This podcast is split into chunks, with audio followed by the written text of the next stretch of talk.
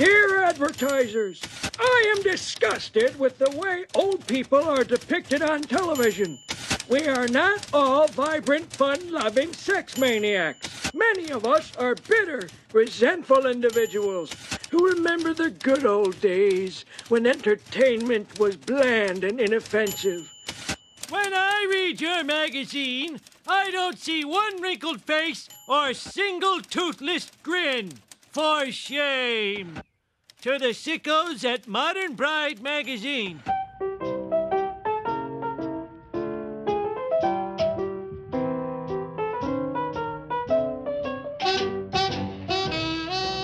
Hello and welcome to podcast number four here on the Voice of the Arts. I'm Joe Weber, your host, and that was the voice of Abraham Simpson, the father of Homer Simpson, and the grandfather of Lisa, Bart, and Maggie, expressing some of the frustration at being an aged man in a world that worships youth. Today's podcast is about age and aging, with readings of poetry and a Flannery O'Connor short story.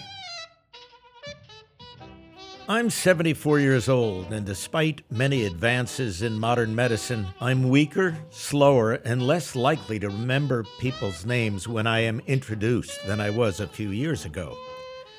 This process of aging is like gravity, it never rests. The notion that 60 is really the new 40 just means that baby boomers have given themselves license to act like overgrown adolescents. I sometimes check the news online at CNN.com, and there, in addition to the day's top story, along with a list and photographs of celebrities with unattractive spouses, is a story about some man or woman who is a centenarian who still runs five miles and swims one mile every day. That's all well and good. Fitness is important, but it has become our new secular religion in the United States. We worship youth and the young and pay reverence to the precocious. Many of our local symphonies in decline would be in a free fall toward insolvency if it weren't for some 11 year old violinist or pianist who can bring out a crowd. Though there is a substantial cultural gulf between Abe Simpson and William Butler Yeats, they both share some of the anxieties of aging. Yeats' famous poem, Sailing to Byzantium, begins with the line, That is no country for old men, but has precious little to do with the Coen brothers film of the same name and the psychopathic killer and the device for killing cattle.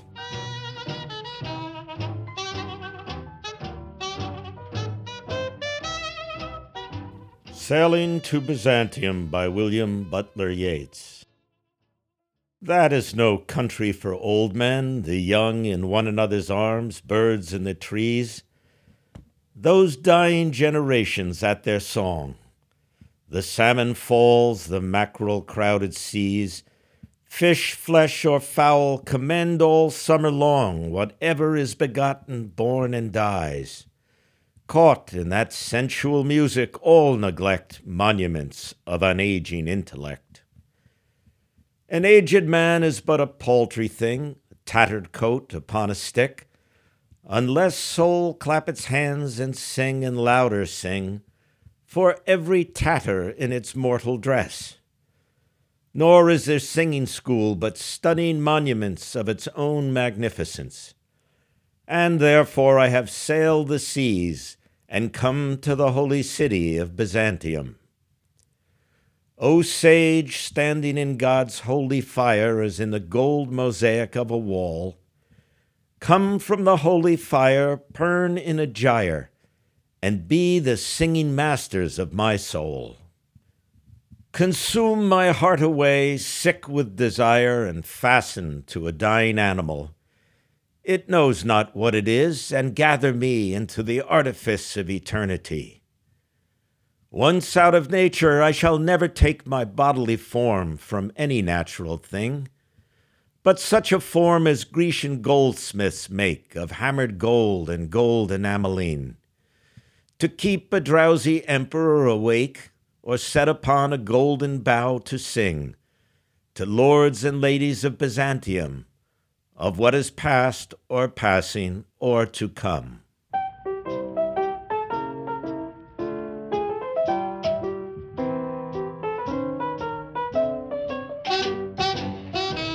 In Flannery O'Connor's short story, Late Encounter with the Enemy, we're introduced to General Tennessee Poker Sash, who fought in the Civil War. Well, most likely he was really a foot soldier, but he was given a general's uniform at the premiere of a famous Hollywood film and has since donned that uniform for various public functions. As the story begins, he is now at the age of 104 years old and has no more comprehension that he's going to die than a cat.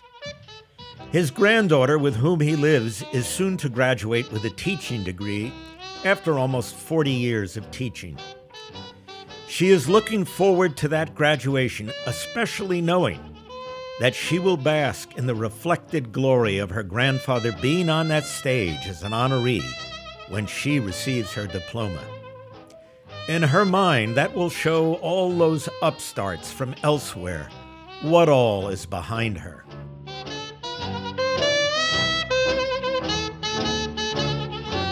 The Late Encounter with the Enemy by Flannery O'Connor.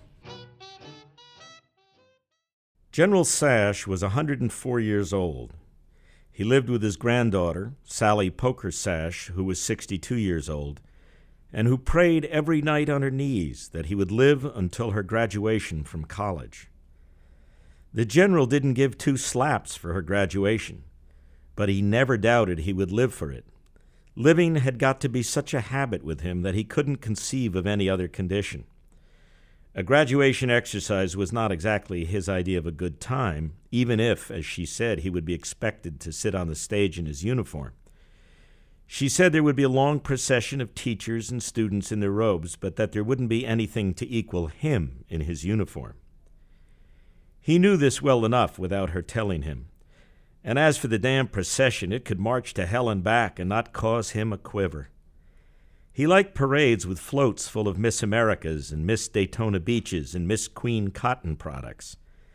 He didn't have any use for processions and a procession full of school teachers was about as deadly as the river Styx to his way of thinking. However, he was willing to sit on the stage in his uniform so they could see him. Sally Poker was not as sure as he was that he would live until her graduation.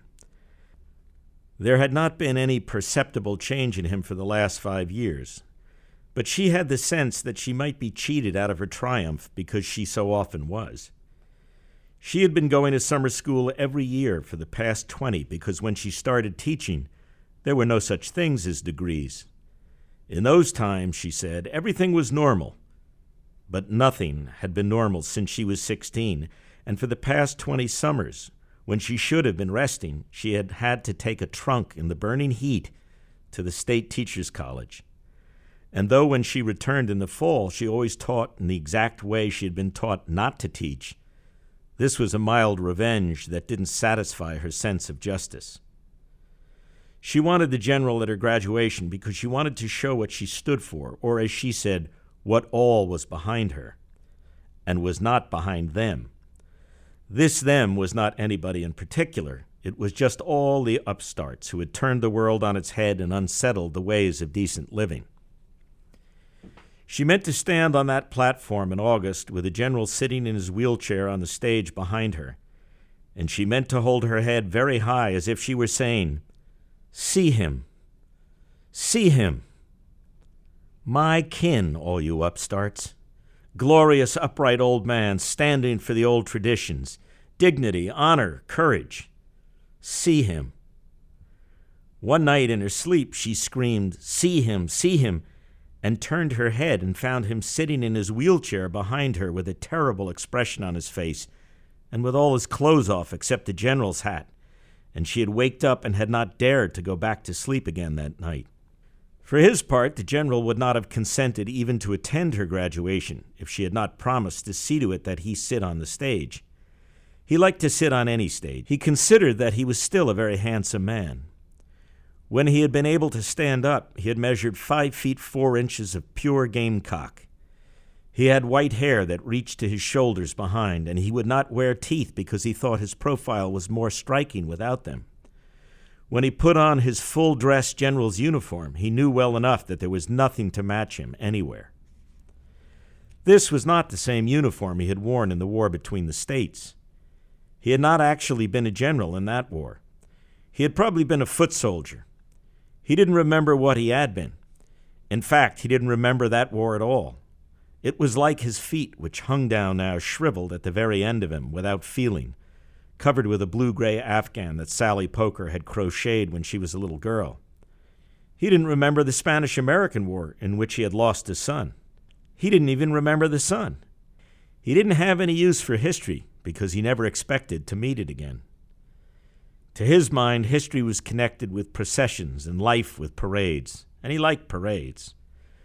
People were always asking him if he remembered this or that, a dreary black procession of questions about the past. There was only one event in the past that had any significance for him and that he cared to talk about. That was twelve years ago when he had received the general's uniform and had been in the premiere. I was in that preemie they had in Atlanta, he would tell visitors sitting on his front porch. Surrounded by beautiful girls. It wasn't a thing local about it. It was nothing local about it. Listen here. It was a national event and they had me in it, up onto the stage. There was no bobtails at it. Every person at it had paid $10 to get in and had to wear a tuxedo. I was in this uniform. A beautiful girl presented me with it that afternoon in a hotel room. It was in a suite in the hotel, and I was in it too, Papa, Sally Poker would say, winking at the visitors. You weren't alone with any young lady in a hotel room. If I was, I'd have known what to do, the old general would say with a sharp look, and the visitors would scream with laughter. This was a Hollywood, California girl, he'd continue. She was from Hollywood, California, and didn't have any part in the picture. Out there, they got so many beautiful girls that they don't need that they call them an extra, and they don't use them for nothing but presenting people with things and having their pictures taken. They took my picture with her. No, it was two of them one on either side me in the middle with my arms around each of them's waist, and their waist wasn't any bigger than a half dollar. Sally Poker would interrupt again. It was Mr. Gavinsky that gave you the uniform, Papa, and he gave me the most exquisite corsage. Really, I wish you could have seen it. It was made with gladiola petals taken off and painted gold and put back together to look like a rose. It was exquisite. I wish you could have seen it. It was it was as big as her head, the general would snarl. I was telling it. They give me this uniform and they give me this sword and they say, Now, General, we don't want you to start a war on us. All we want you to do is march right up on that stage when you're introduced tonight and answer a few questions. Think you can do that? Think I could do it. I say, Listen here, I was doing things before you were born, and they hollered. He was the hit of the show, Sally Poker would say. But she didn't much like to remember the premiere on account of what happened to her feet at it.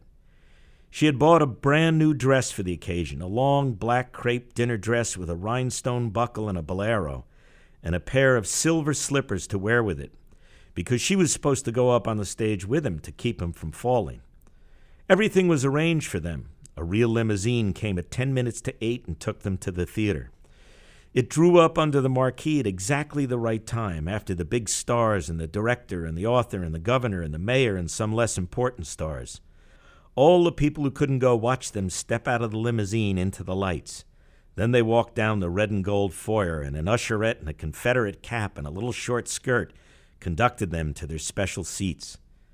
The audience was already there, and a group of UDC members began to clap when they saw the general in his uniform, and that started everybody clapping. A few more celebrities came after them, and then the doors closed and the lights went down. A young man with blond, wavy hair who said he represented the motion picture industry came out and began to introduce everybody. And each one who was introduced walked up on the stage and said how really happy he was to be here for this great event.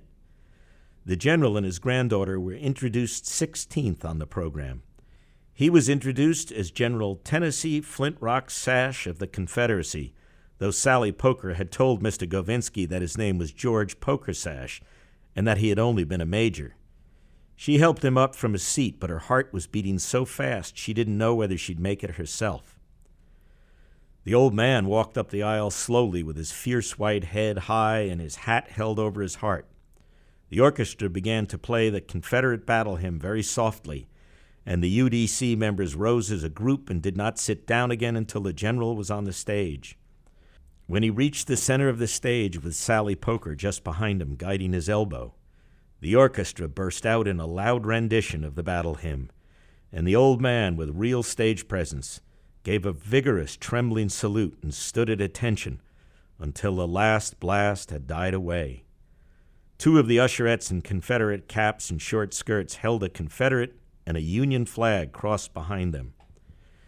The general stood in the exact center of the spotlight, and it caught a weird moon shaped slice of Sally Poker, the corsage, the rhinestone buckle, and one hand clenched around a white glove and handkerchief.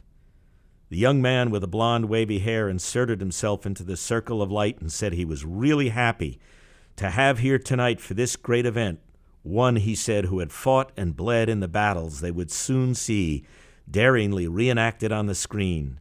And tell me, General, he asked, how old are you? Ninety two, the General screamed. The young man looked as if this were just about the most impressive thing that had been said all evening.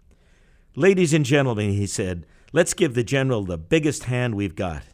And there was applause immediately, and the young man indicated to Sally Poker with a motion of his thumb that she could take the old man back to his seat now so that the next person could be introduced. But the general had not finished. He stood immovable in the exact center of the spotlight, his neck thrust forward, his mouth slightly open, and his voracious gray eyes drinking in the glare and the applause. He elbowed his granddaughter roughly away. How I keep so young, he screeched. I kiss all the pretty girls. This was met with a great din of spontaneous applause and it was just at that instant that Sally Poker looked down at her feet and discovered that in the excitement of getting ready, she had forgotten to change her shoes. Two brown Girl Scout Oxfords protruded from the bottom of her dress. She gave the general a yank and almost ran with him off the stage. He was very angry that he had not got to say how glad he was to be here for this event, and on the way back to his seat he kept saying as loud as he could, I'm glad to be here at this preemie with all these beautiful girls. But there was another celebrity going up the other aisle, and nobody paid any attention to him.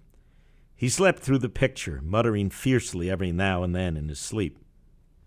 Since then, his life had not been very interesting. His feet were completely dead now. His knees worked like old hinges. His kidneys functioned when they would, but his heart persisted doggedly to beat. The past and the future were the same thing to him, one forgotten and the other not remembered. He had no more notion of dying than a cat. Every year on Confederate Memorial Day, he was bundled up and lent to the Capital City Museum, where he was displayed from one to four in a musty room full of old photographs, old uniforms, old artillery, and historic documents. All these were carefully preserved in glass cases so that children would not put their hands on them.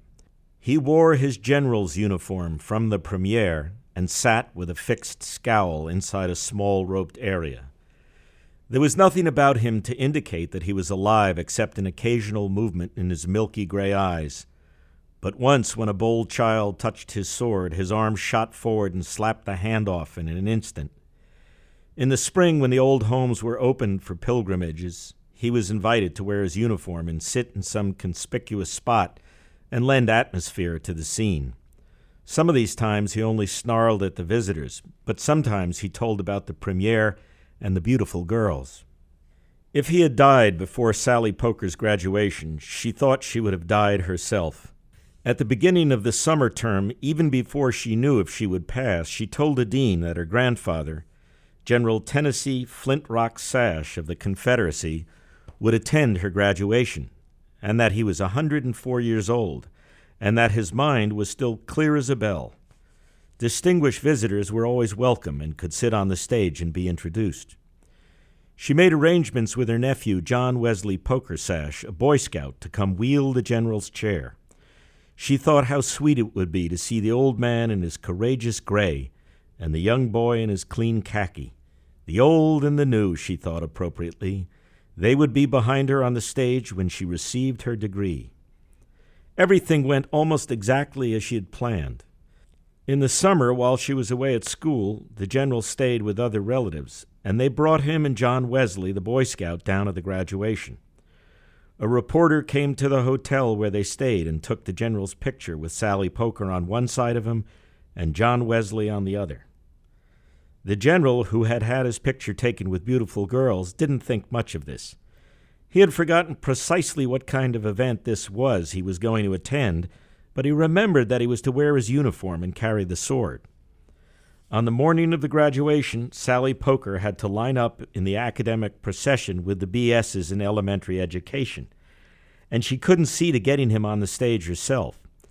But John Wesley, a fat blond boy of ten with an executive expression, guaranteed to take care of everything. She came in her academic gown to the hotel and dressed the old man in his uniform. He was as frail as a dried spider. Aren't you just thrilled, Papa? she asked. I'm just thrilled to death. Put the sword across my lap, damn you, the old man said, where it'll shine. She put it there and then stood back, looking at him. You look just grand, she said. God damn it, the old man said in a slow, monotonous, certain tone, as if he were saying it to the beating of his heart. God damn every goddamn thing to hell. Now, now, she said, and left happily to join the procession. The graduates were lined up behind the science building, and she found her place just as the line started to move. She had not slept much the night before, and when she had, she had dreamed of the exercises, murmuring, See him, see him, in her sleep but waking up every time just before she turned her head to look at him behind her. The graduates had to walk three blocks in the hot sun in their black wool robes, and as she plodded stolidly along, she thought that if anyone considered this academic procession something impressive to behold, they need only wait until they saw that old general in his courageous gray and that clean young Boy Scout stoutly wheeling his chair across the stage with the sunlight catching the sword. She imagined that John Wesley had the old man ready now behind the stage. The black procession wound its way up the two blocks and started on the main walk leading to the auditorium. The visitors stood on the grass picking out their graduates. Men were pushing back their hats and wiping their foreheads, and women were lifting their dresses slightly from the shoulders to keep them from sticking to their backs. The graduates in the heavy robes looked as if the last beads of ignorance were being sweated out of them. The sun blazed off the fenders of automobiles and beat from the columns of the buildings and pulled the eye from one spot of glare to another. It pulled Sally Pokers toward the big red Coca Cola machine that had been set up by the side of the auditorium. Here she saw the general parked, scowling and hatless in his chair in the blazing sun while John Wesley, his blouse loose behind, his hip and cheek pressed to the red machine, was drinking a Coca Cola. She broke from the line and galloped to them and snatched the bottle away. She shook the boy and thrust in his blouse and put the hat on the old man's head. Now get him in there, she said, pointing one rigid finger to the side door of the building. For his part, the general felt as if there were a little hole beginning to widen in the top of his head. The boy wheeled him rapidly down a walk and up a ramp and into a building and bumped him over the stage entrance and into position where he had been told, and the general glared in front of him at heads that all seemed to flow together and eyes that moved from one face to another. Several figures in black robes came and picked up his hand and shook it. A black procession was flowing up each aisle and forming to stately music in a pool in front of him. The music seemed to be entering his head through the little hole, and he thought for a second that the procession would try to enter it too. He didn't know what procession this was, but there was something familiar about it. It must be familiar to him since it had come to meet him, but he didn't like a black procession. Any procession that came to meet him, he thought irritably, ought to have floats with beautiful girls on them, like the floats before the preemie. It must be something connected with history like they were always having. He had no use for any of it. What happened then wasn't anything to a man living now, and he was living now. When all the procession had flowed into the black pool, a black figure began orating in front of it. The figure was telling something about history, and the general made up his mind he wouldn't listen. but the words kept seeping in through the little hole in his head. He heard his own name mentioned, and his chair was shuttled forward roughly, and the Boy Scout took a big bow. They called his name, and the fat brat bowed too. God damn you, the old man tried to say. Get out of my way, I can stand up. But he was jerked back again before he could get up and take the bow. He supposed the noise they made was for him. If he was over, he didn't intend to listen to any more of it. If it hadn't been for the little hole in the top of his head, none of the words would have got to him. He thought of putting his finger up there into the hole to block them, but the hole was a little wider than his finger, and it felt as if it were getting deeper. Another black robe had taken the place of the first one and was talking now, and he heard his name mentioned again, but they were not talking about him. They were still talking about history. If we forget our past, the speaker was saying, we won't remember our future, and it will be as well, for we won't have one. The general heard some of these words gradually. He had forgotten history, and he didn't intend to remember it again. He had forgotten the name and face of his wife, and the names and faces of his children, or even if he had a wife and children. And he had forgotten the names of places, and the places themselves, and what happened at them. He was considerably irked by the hole in his head. He had not expected to have a hole in his head at this event. It was the slow black music that had put it there, and though most of the music had stopped outside, there was still a little of it in the hole, going deeper and moving around in his thoughts, letting the words he heard into the dark places of his brain. He heard the words Chickamauga, Shiloh, Johnston, Lee, and he knew he was inspiring all these words that meant nothing to him. He wondered if he had been a general at Chickamauga or at Lee. Instead, the old words began to stir in his head as if they were trying to wrench themselves out of place and come to life. There was a long finger of music in the general's head, probing various spots that were words, letting in a little light on the words and helping them to live. The words began to come toward him, and he said, Damn it, I ain't going to have it and he started edging backwards to get out of the way. Then he saw the figure in the black robe sit down, and there was a noise, and the black pool in front of him began to rumble and to flow toward him from either side to the black slow music. And he said, Stop, damn it! I can't do but one thing at a time. He couldn't protect himself from the words and attend to the procession, too, and the words were coming at him fast. He felt that he was running backwards, and the words were coming at him like musket fire, just escaping him, but getting nearer and nearer. He turned around and began to run as fast as he could, but he found himself running toward the words. He was running into a regular volley of them and meeting them with quick curses. As the music swelled toward him, the entire past opened up on him out of nowhere, and he felt his body riddled in a hundred places with sharp stabs of pain, and he fell down returning a curse for every hit. He saw his wife's narrow face looking at him critically through her round gold rimmed glasses. He saw one of his squinting, bald headed sons, and his mother ran toward him with an anxious look.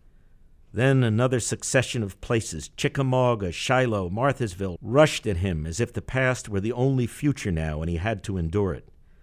Then suddenly he saw that black procession was almost on him.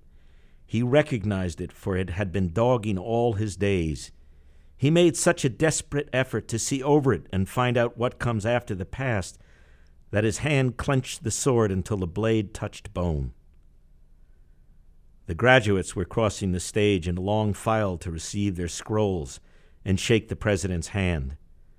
As Sally Poker, who was near the end, crossed, she glanced at the general and saw him sitting fixed and fierce, his eyes wide open and she turned her head forward again and held it a perceptible degree higher and received her scroll. Once it was all over and she was out of the auditorium in the sun again, she located her kin, and they waited together on a bench in the shade for John Wesley to wheel the old man out. That crafty scout had bumped him out the back way and rolled him at high speed down a flagstone path, and was waiting now, with the corpse, in the long line at the Coca Cola machine.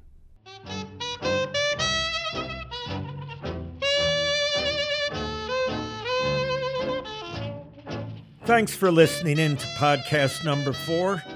This is Joe Weber saying so long from the Voice of the Arts.